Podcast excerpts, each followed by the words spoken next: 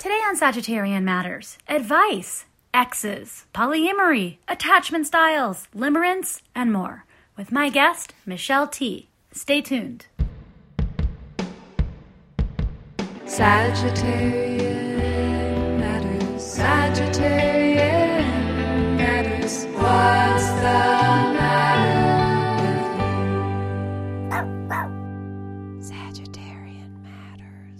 Michelle Tea is a writer, a filmmaker, and a regular contributor to Sagittarian Matters. She's the author of the books Against Memoir, A Mermaid in Chelsea Creek, The Chelsea Whistle, and so many more. Michelle is even the founder of Drag Queen Story Hour. Michelle joined me in the Sagittarian Matters remote Glendale studio to answer your questions as our resident expert in all things limerence and polyamory. Stay tuned after the show to hear about her new live talk show and about Ponyo's very special appearance. Now, please enjoy my talk with Michelle Tea.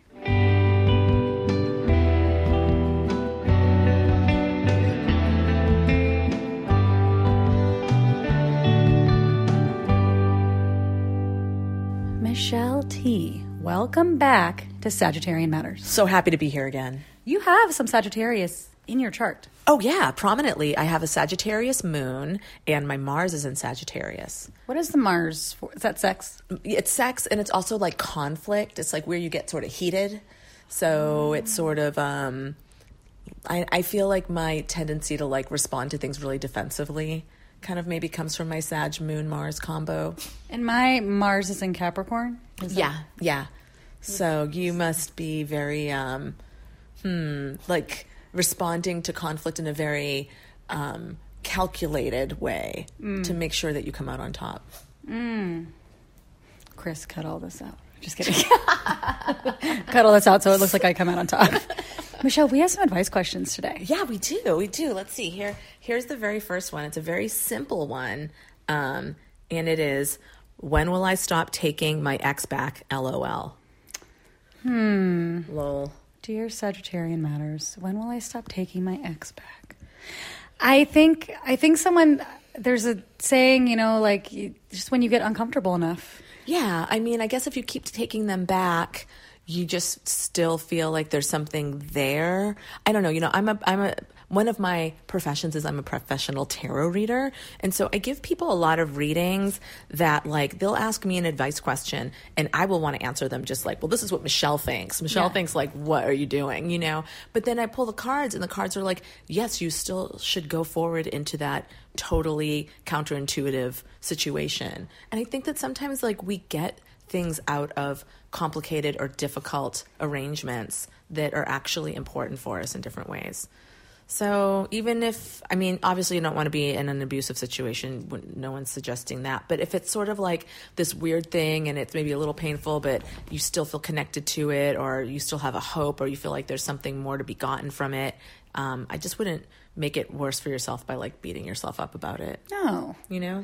But if it's a bad, if it's a situation that you've chosen to leave before, don't forget that. When your brain is kind of going over the nostalgia mm. tapes, and your brain's like, "Remember when we cuddled? Oh, Oh, my god. God. Oh, the cuddling!" And it's then, really true. but then, like, also, you know what was helpful for me once? I was in a situation that was less than ideal, and I. I don't remember why, but one morning, maybe I had had to Skype. I don't remember why, but I took a picture of myself one morning and my eyes were all red from crying. And I looked like, I think I was trying to smile. Something cute was happening. Like a bunch of dogs were on top of me. And I was like, I'm going to take a picture. And I looked at it and I was like, that girl looks fucking busted. Oh, like I just looked sad. I just Yeah. looked really tired and really sad. And I it was just because of this relationship, nothing else. And I was like, okay, this is my little thing I'm going to look at and I remember like, oh, this is another side of this relationship. Do I want to feel this way? Right. Maybe make a list. Maybe make a list oh. like when you're not feeling like super like triggered by the situation, but just like in a moment of like cool headedness, if you can kind of get there, of just like what do you get out of the relationship, and then what is the relationship taking from you? Like what's the what tolls does it take on you? And if something else was going on right now that fed you, like if you weren't, you know, it's kind of like the thing halt, hungry, angry, lonely, tired. Yeah. Are you lonely and tired? Like, are you, if something else was there to, that felt a little more healthy to fill that space, would you be texting your ex? Totally. And like, I don't know. I know whenever I am at the end of a relationship, um, and I've been at the end of many, I always am like, that was it. That was the last one. There's nobody else out there. You know, and it's like really common, I think, to feel like that. Like when you're saying goodbye to somebody, and sometimes that can just make you want to cling more to the person who's leaving because you just feel like no one will ever do X, Y, and Z to me or get me in that particular way or some, you know, whatever it is you say to yourself that isn't true. But it's yeah, because you're a person out in the world. Life is long. Mm-hmm. I think a lot of us feel like you know once you're not 25 anymore, you're like, oh, I'm all washed up. but as somebody who has volunteered with senior citizens, I can tell you they wish that they were like 60 again. Like they just they're like, oh my god, 50, what a gift. 35, I was a child. Right. So whoever you are, I. Pretty sure this caller is not somebody who's like 75 years old. Is it? But if you are, like, have some nice time alone because the ladies I know that were in their 70s and 80s were like, uh, no thanks, don't want another husband, just got rid of the last one. I Oh finally get to live alone. So there's another perspective for There you. is another person. Always look to the elderly for the real truth.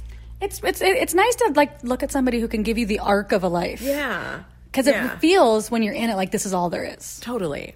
Totally. But like seriously, this person is probably what, 30 something years old. Yeah. Just thinking of your your demographic, Nicole. Thanks. You know? And uh, yeah, there's like I, I remember um, once when I had just broken up with someone and I was feeling that feeling like, well, that was that. And then I I happened to be in an incredibly beautiful location when this happened. I was like in the Yucatan and I went for a snorkel and I was like, God, there's so many fish in the sea. There's so I I was like, oh my god, there's so many. There are so many fish in. This. I just like like I was literally in the, at the source of the cliche, and it made me feel so much better. And guess what? There are so many fish in the sea. I've dated so many people since that person. Seriously. Yeah, life. this is my i haven't had to do this for a while but um i've had moments in my life where i was like how do you get over a crush like if you have a crush that's just like all consuming and Yeah. it's just not going to pan out for whatever reason mm-hmm. and i like to because i have a lot of friends that i've had for many years you can call one of those friends like will you remind me of all the bozos i've had a big crush on oh over the years Oh god, that's so funny. and then they can tell you people that would like curl your hair like that would you People know you have forgotten that you've like totally blocked out of your mind. yeah, that you were like, no, this is it. This is like the best person in the Oh whole my world. god, that's It's really funny. it's like fun to embarrass yourself a little bit. yeah, yeah. Oh my god, that's that's a really that's a good trick. It put it in pers- it puts it in perspective too. Yeah. Where you could also remember like how like obsessed you were with whatever person at whatever time and be like, okay, well, here we are now. Yeah. How glad are you that that didn't last forever? Oh my God. Maybe in a year you're going to be really glad that this isn't lasting forever. Yeah. Anyway, but with Yeah. anything, you just have to get uncomfortable enough that you leave. And Yeah. Yeah, you may just You'll know when you're over it. That's what I think. You're just like not over it yet. Yeah. Yeah. Yeah. What's our next question? Um, okay, here is our next question. Okay, And- cool. Okay. I Dear- am dear Sagittarius. Dear Sagittarian Matters. Oh. I am dating a married woman. She's poly, and on paper it's fine, but it feels increasingly like the walls are caving in because her partner has more and more boundaries. First, no fluid bonding, which is chill, but then lots of days when we're forbidden to hang, no sleepovers, etc. When I do hang with the babe, the wife demands she texts to say to say she still loves her. Should I bother? There's not a lot of dykes my age where I live, and otherwise, I think this babe is just lovely. Okay, can I answer the non-poly person's answer? Yeah, what's the non-poly person? Because Michelle, you are my expert. You're my guest expert I've right been now. poly for one year, so I'm now the Sagittarian Matters uh, polyamory expert. You're our resident polyamory expert. Um, I I think that you need to think about what your motivations are for being in this because if you're talking to someone who's married and poly, there's a slot in that person's life that's already taken. And if you don't respect that slot, then you maybe don't have any business here. This is my opinion as a non non I disagree with your non opinion. poly enmeshed person. But I'm just like, you know what? Like, no fluid bonding. Yeah, that's a that's a great rule. You're a totally random person having your own sexual life. Why your the wife doesn't want to bring that back home? And um, the the texting to say she still loves her. I just think that that seems like maintenance for their relationship. It has nothing to do with you. Yes, it does, because that person is in that relationship, and it's taking up time in that relationship. All right, so tell me everything. Making it that couple is. ma- This is a couple that's doing polyamory really poorly. dare What? I say? All right. Um, and like being non-monogamous, where you're just sleeping with somebody and then coming back is one thing, but when you are actually poly polyamory means like many loves. Yeah. So you're actually having relationships with people. So you have to actually be as respectful to these people as you are to your quote primary partners. Anything less than that is actually not an ethical way to be. So, I- mean, no fluid bonding, sure, but is that forever, or is that nego? You know, it's mm. like the, there's a really great book. It's it's called More Than Two, and it's this giant ass poly book that these like poly dude, some poly dude wrote in like the '90s, but it's still totally. Um, I mean, it's it's very heterosexual and very and, and kind of male. There there are a lot of female stories in there and, and, and queer stories too, but it's still anyway. I'm gonna not tear it down because I actually think it's a really great resource and it talks about this kind of stuff. And what's basically going on with this couple is that they're just scared. And there's it's like the the the impulse to make a lot of rules like you need to text me and say that you love me. It's like well, that's probably actually not going to solve whatever the problem. Like, what is the problem? Like, that partner mm. needs a sort of reassurance. Why do they need a reassurance while their person's on a date with someone else? Like, mm. that's actually disrespectful to that person, and mm. that person gets to like value their time and their and and you know expect a certain type of um you know treatment from their date whether or not their date is poly or not so it's like yeah it's like everyone gets to like ideally in a situation like this there's rules are negotiable and the the the, the new partners who come in their needs matter too so yeah Interesting. How would you suggest the new partner approach this conversation Hmm. about the rules that feel a little squicky to them?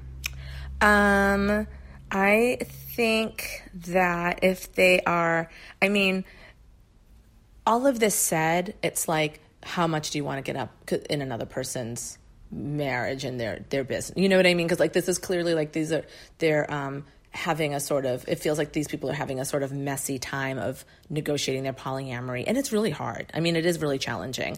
Um so i'm not like even though i sound really judgy like i'm not. I'm just like oh that's just like the wrong way to handle your your totally valid feelings of fear and and and rejection and all of that other stuff. I think that it's totally reasonable for this person to be like are these nego- are these rules negotiable? Like what if i get an sti check? Can we fluid bond then if i show that you know that i don't have any stis and i'm not actively sleeping with anybody else right now? Like like things need to be like ideally in polyamory all the relationships are able to grow as much as they're reasonably able to grow you know? Um yeah and like can the wife like find a different way to get um, reassured instead of having the person having to have her partner interrupt the date. Like is there something else that they can do? Yeah. you know like yeah like can they all hang out and go for coffee and meet each other and not be like boogeymen to each other and actually see that like oh these are just all like nice people who are just trying to feel loved and get loved and hold on to their love. And then like maybe that might actually um, kind of take some of the, the the heat off of it yeah I agree with you. yeah I agree. yeah i mean because it's like you know ideally if you're if you're polyamorous you're still that that doesn't mean like you know i, I get to treat you kind of cr- like poorly Yeah. and it's okay because i'm my, my wife is making me treat you kind of poor like that doesn't work But is it? you know I guess I always think about it as like you know, it's going to be like for some people, it's going to be as casual as casual gets. And Mm-hmm. so if you're coming at it from like a long term relationship kind of standpoint, where you're like, we're going to sleep over and we're going to be fluid bonded, and you're gonna, I'm going to see you as much as I want to see you, and blah blah blah. That to me feels like you might be in the wrong the wrong Sure. store. Yeah. I mean, there's definitely restraints on polyamorous relationships for sure. Um, but I guess it's the idea is like to find out, like, well, why are these rules here? And are is there room to negotiate? Is this like a temporary thing? Um, what what else can happen? How how else? I mean, you know, I wish that the that the couple was the, the like the married couple w- was listening to this because they it's like they are the people who really need maybe a little advice or like I don't know if they I mean it's, it's hard. Like I don't we, we don't really know a lot of other poly people so we, we get all of our information from like books. Um, but it's helpful to even read books and just to hear like w- how do other people do these things? Because it, it makes sense. Initially when we started we had a million rules also and then very quickly you realize oh these rules are just in place because we're scared and like how else can we reassure each other and trust each other? Because the rules actually make everything really difficult and they're not very respectful to third parties. So, what's more respectful to, and, and trusting? Like, what's a different way to kind of go towards it? Yeah. Yeah. Good advice, Michelle. Oh, thanks, for being man. our resident poly I can't expert. believe it. I'm so ex- I'm so proud of myself.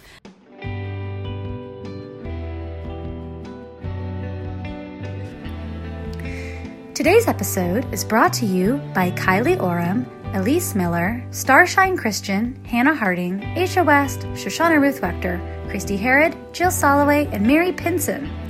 If you would like to support Sagittarian Matters, including producer Chris Sutton, please send $5, $10, $25 million, that's your business, via PayPal to hornetleg at gmail.com. That's hornet like the insect, leg like its appendage at gmail. Or, this just in, producer Chris has a Venmo. Send him a tip. His name on Venmo is Hell Books. That's H E double hockey sticks books. Thank you for your support, and we look forward to saying your name on the podcast. Producer Ponyo looks forward to it too. Don't be scared, that's just Ponyo's new speaking voice. Dear Sagittarian Matters, my former girlfriend and I dated for 14 months. She is 49 and I am 52. We loved each other, but we're, quote, we're not, quote, in love. While we had some differences in personalities and opinions, we still enjoyed a variety of activities together. We also had many of the same dreams for our retirements. I thought we had a solid foundation, that our basic compatibility and the love we had for each other made for a great long term relationship. My girlfriend, on the other hand, feels the glue that holds a relationship together is to be totally in love and to have butterflies in the stomach whenever we are with each other. We continue to speak on the phone. I miss her and she misses me. Please share your thoughts. From Confused in Connecticut. Ugh, this is too open ended of a question. This is, yeah, this is not like an etiquette question. This is just like, what do you think? Like, what we think isn't going to, maybe I guess it'll be helpful to you.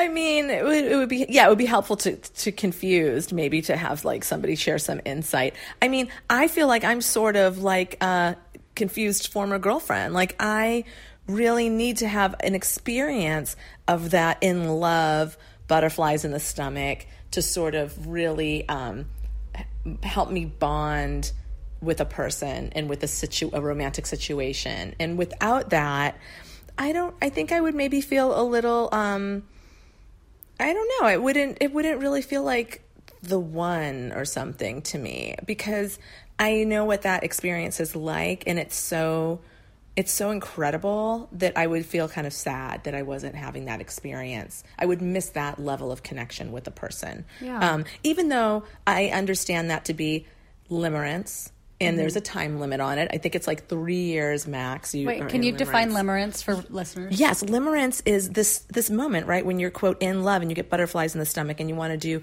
crazy things because you're you know kind of like make crazy love gestures for the person you're in love with, like run away with them or just you know it's a bunch of chemicals that get released in your body. I think they're akin to cocaine, and they just make you. Um, out of your mind. Like people who are in love are literally they're they're really they're lunatics. It's madness, but it feels so great.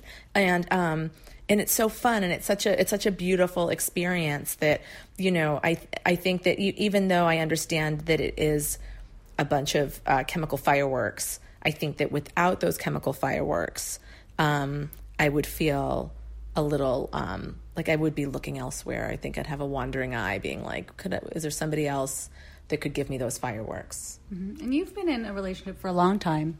Yeah, You've so been in several relationships for a long time. Yeah, yeah, yeah. But those at the start of them, I had those experiences, and I and I understand what they are, and um, so when they go away, it's okay because you just under you know that that's going to happen, and other things you know replace that.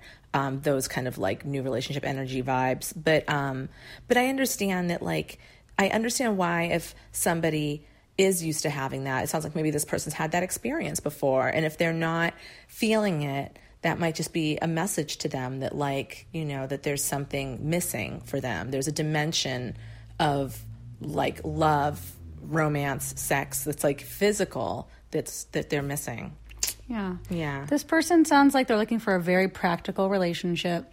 Yeah. And that's okay. It is okay. Those things are really important too. And those things do kind of keep people together for the long haul, you know? Um, and maybe this person hasn't had that experience themselves of like the crazy butterflies, you know? Or maybe they did and it wasn't a good experience and they don't necessarily value or trust it, you know? Um, ideally, I think you have both of those things, right? Yeah. And I say, this person says, We continue to speak on the phone. I miss her and she misses me. And it's okay. Yeah. That's natural. It's totally natural to That's- miss somebody that you that, that is like a lovely person that you've bonded with and spent time with.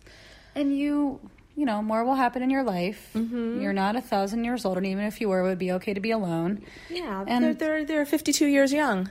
You're 52 years young Yeah. they got plenty of time left Oh my god, yeah. People want love their whole lives. And like the way the world is now, it's not like people get like married off and go live on the farm and that's that. I mean, people have multiple relationships throughout their lives. and it's going to feel better for you confused in connecticut to find somebody that you're not having to talk into a relationship or Oh, like yeah. shoehorn into being with you because you're like but look we like the same breakfast cereal come on how am i supposed to find another person like that like like michelle said after snorkeling there's a lot there's a lot of fish There's in the literally so many fish in the sea. Even though there are technically less than there used to be, there's still so many.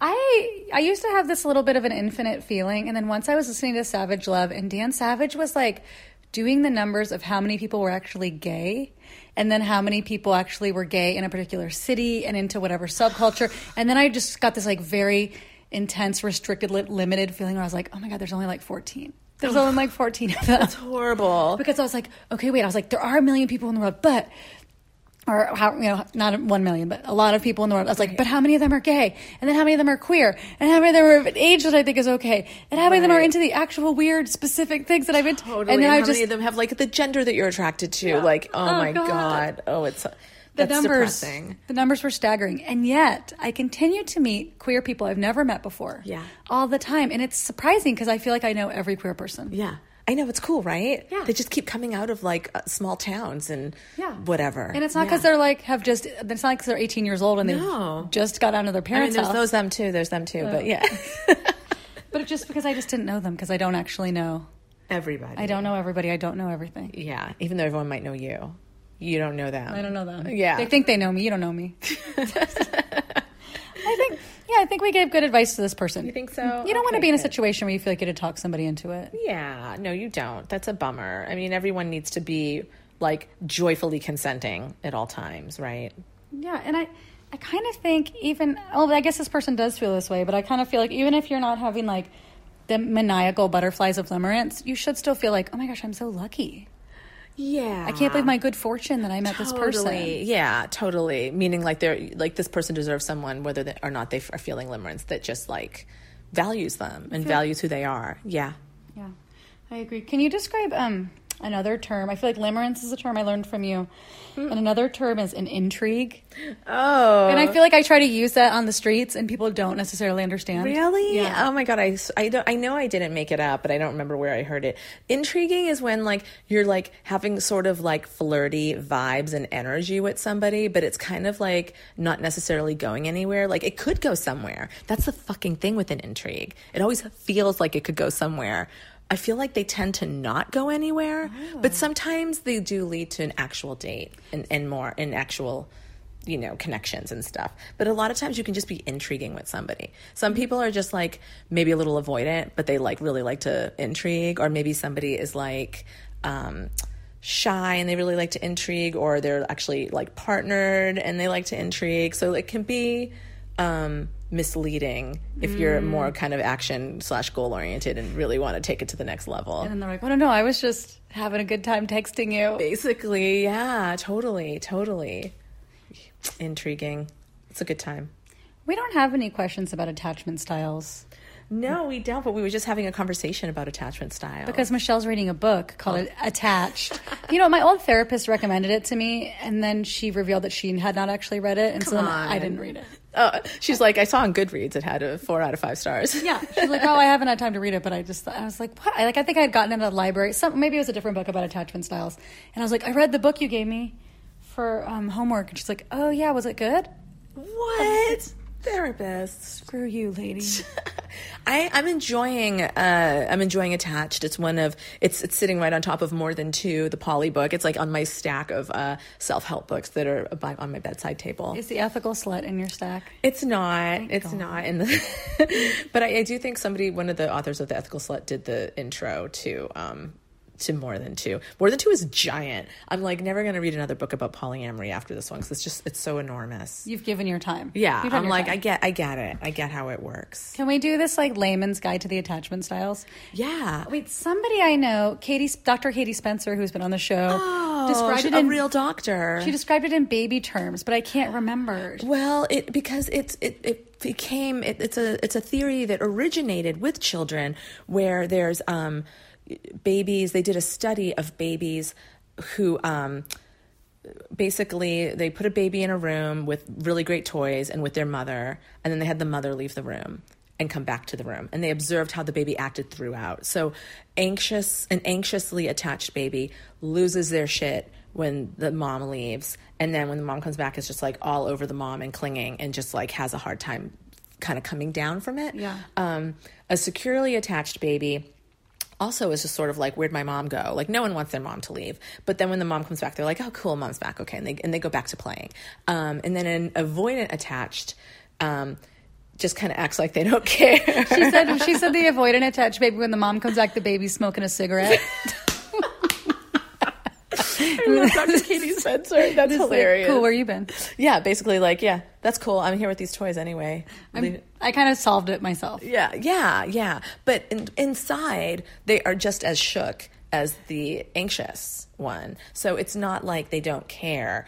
It's a defense mechanism. Um, and just how like the anxious attached kid, that's a defense mechanism too. That's like I'm going to make sure my mom never leaves again. I'm going to like cling cling to her. Like that's what they're that's how they're solving the problem the other baby is solving the problem being like fuck you I, I don't need you and they're like two years old and you're like how do they even know how do humans even know to like play that game so young. It's so gnarly.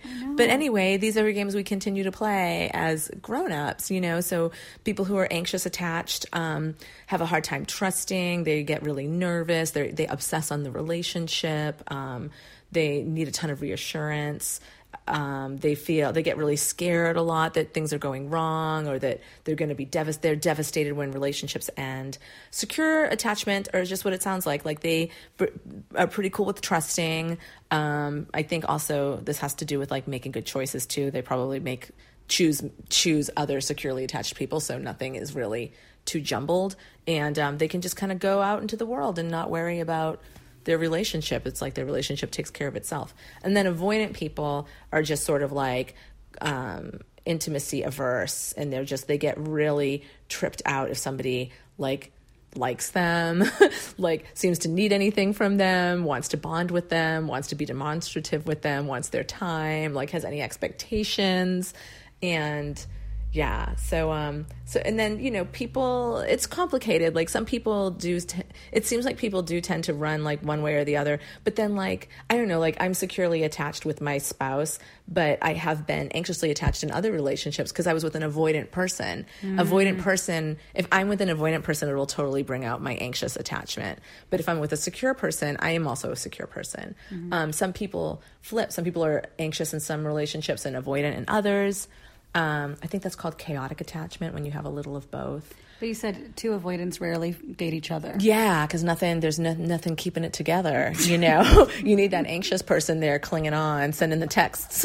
you know, mean, like, hey, you're in a relationship right now.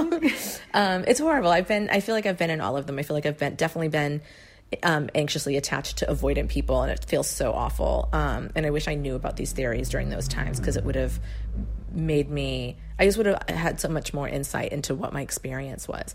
But even since opening up my relationship um, and becoming polyamorous, it's made me more anxious. It's like triggered anxious, um, anxious attachment because something that was um, secure suddenly has all these like whoa. So like on some sort of like deep primal level, I'm like my little lizard brain is like, what's happening? What's happening? What's happening? Is everything cool? Is everything cool? And so it's making me, it's made me a little bit um, anxious attachment, which is normal, I guess. How do you soothe down from that? Um, I research how to soothe down from that. I Google how to soothe down from that. Um, I'm going to therapy. I'm reading books like Attached. I'm like following people who, um, like on on like social media. Who pe- like there's this really great um, therapist. Actually, I think her handle is Somatic Witch, and she deals specifically with like the um, central nervous system and attachment and um, like abandonment stuff and with polyamory and like BDSM and stuff and she's queer. So it's like just like learning more about it because I think that there's a weird so many people think you're insane when you open up your relationship that it's I feel like there's a pressure to be like it's cool everything's great. We love our polyamorous life all the time. And sometimes it's really challenging and um it's it's good to know that like just because it's challenging doesn't mean like you're doing it wrong or it's not for you or you can't have that kind of relationship. It's like it's it's it actually can be an accelerated which because it's accelerated it's maybe a little more painful sometimes but an accelerated path to sort of working with all of this stuff mm-hmm. so so yeah hmm. yeah I like that. yeah it's cool If you have an advice question for Sagittarian Matters, call or text our advice hotline 971 361 9998. Leave a message. We might answer your question on the air, and we promise not to answer the phone. That is a Sagittarian promise that you can take all the way to the bank. Michelle, do you have any last bits of advice for our listeners? Um, I just think that everyone should go to therapy. Um, easier said than done, I know, in our world. And um, I guess that's it. Um, Thin Mint Girl Scout cookies are vegan. Put them in the freezer mm-hmm. for a minty, icy delight. Yep. Um, I think that's really all I have right now. I want to say sometimes I think even imperfect therapy is better than no therapy. Yeah, because it just keeps you in a space where you're thinking about your problems and you're like actively. I, I, sometimes it just it just requires your attention, and you can get so much unraveling done from just like paying attention. Mm-hmm. Mm-hmm. Yeah, Even the therapists I've had that have fucked up the most, I've still gotten good stuff from them. I, would agree with like I, I look back on some therapists that I've had, and I'm just like, that was a terrible therapist, but at the time, I was definitely helped by them. Yeah. Yeah, Yeah. So go to therapy, go to therapy, eat Thin Mints, um, watch Lost. watch Lost. There's plenty of episodes. Um, Take a bath. Learn about attachment theory Learn about and attachment limerence. Mm. Find out what what chemicals are going on in your body when you fall in love, because then you can just like also sometimes like chill out, and not take it so seriously. Also, Like, yeah, I think like it, it's easier to pump the brakes when you understand that you're on a trip. Yeah. That like you just ate magic mushrooms that are limerence. Totally. And so it's easier to not like sign a lease. yeah, yeah, like you can know like oh, like I'm somebody who gets those chemicals pretty powerfully, pretty quickly, and I have learned like oh. I'm not necessarily like sometimes I am in love, but I'm not necessarily in love. Like I might also just be like swept away by like good sexy chemicals that are now flooding my body. My poor little sober alcoholic body. So desperate for a high. You're like, am I relapsing right now? I hope so. um, I want to say also there's a there's a term in the lesbian lexicon called love jail, Yeah. um, which is a place where you go when you're in limerence with somebody else. It's yeah. like a place that's very hard to return phone calls from. Yep. It's a place where all responsibilities, everything gets pushed aside Yeah. in honor of you just being in like a weird sex fog, yep. sex fog, like just love nest. I really used to think that love jail was a really was a sacred space. I have less respect for it now. Oh, really? Yeah, I mean, I still understand it. Like, go there, go lock yourself in your love jail. But I guess maybe I just like myself. I can't do that really anymore. Yeah. I mean, I'm a mother for God's sake. Have you been waiting to use that line? I'm a mother for God's sake. It's really fun to sometimes you you know bring my child in like that, like it is a justification for things. Yeah, Look at him. mother For God's for sake. God's sake. Michelle, can you tell us about what you've been doing lately, what your project is? Oh, I have a really great project and um, it's called Your Magic. You should please immediately go to Instagram and follow us at This Is Your Magic on Instagram. And we have a podcast in the works. And um, it is, you know, basically we're doing shows, um, we're building a podcast, we're doing live shows, and it's all around magic and mysticism and spirituality and belief systems with a little bit of the supernatural for fun, for fun times. And um, we're doing a live show once a month at the Lyric Hyperion in Los Angeles. But what's super fun is that in April, we are going to be in Portland at Psychic Sister, and in May, we're going to be in San Francisco at the Makeout Room. And it's basically it's a mystical talk show, and I'm the host, and I bring various guests on and off to talk about their mystic proclivities or um, the way that you know their spirituality might impact their art or their activism. And uh, and I do live tarot readings for the audience. And did you or did you not have producer Ponyo as a guest of a guest? Yes, producer Ponyo was a a, ge- a special guest. Um, we had we just did uh, one of these shows last weekend, and we had uh, Chris Christine, who is a uh, pet psychic and a and a, communic- a psychic medium, and everyone brought dogs, including Nicole brought Ponyo, so that was extra special to get uh, Ponyo and Chris Christine in conversation.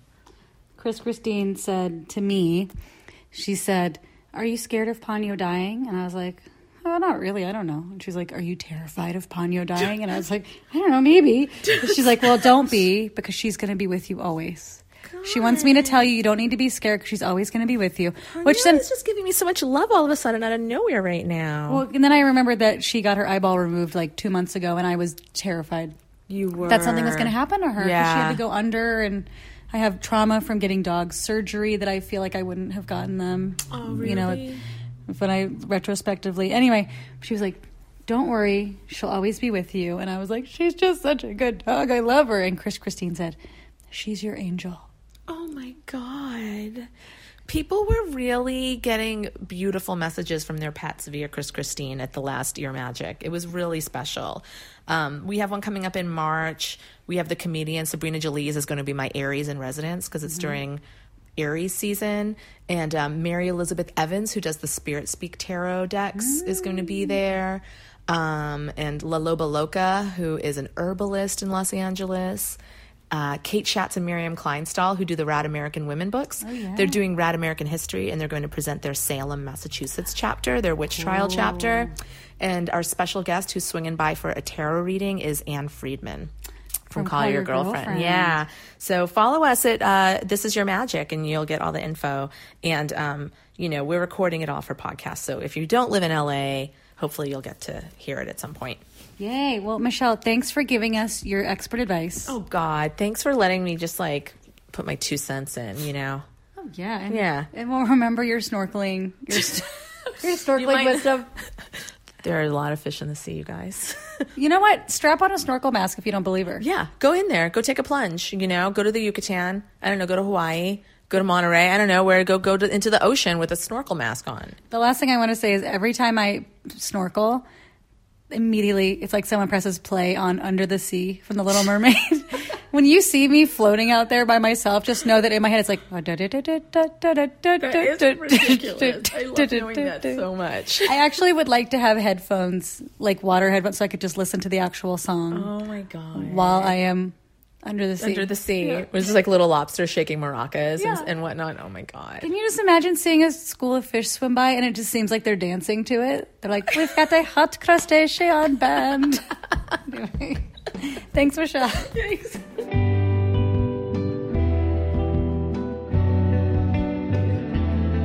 Sagittarian Matters is produced by Chris Sutton, with assistance by Ponyo Georges. Our theme music is composed by Carolyn Pennypacker Riggs of the band Bouquet. Thank you for listening, and I'll see you next time.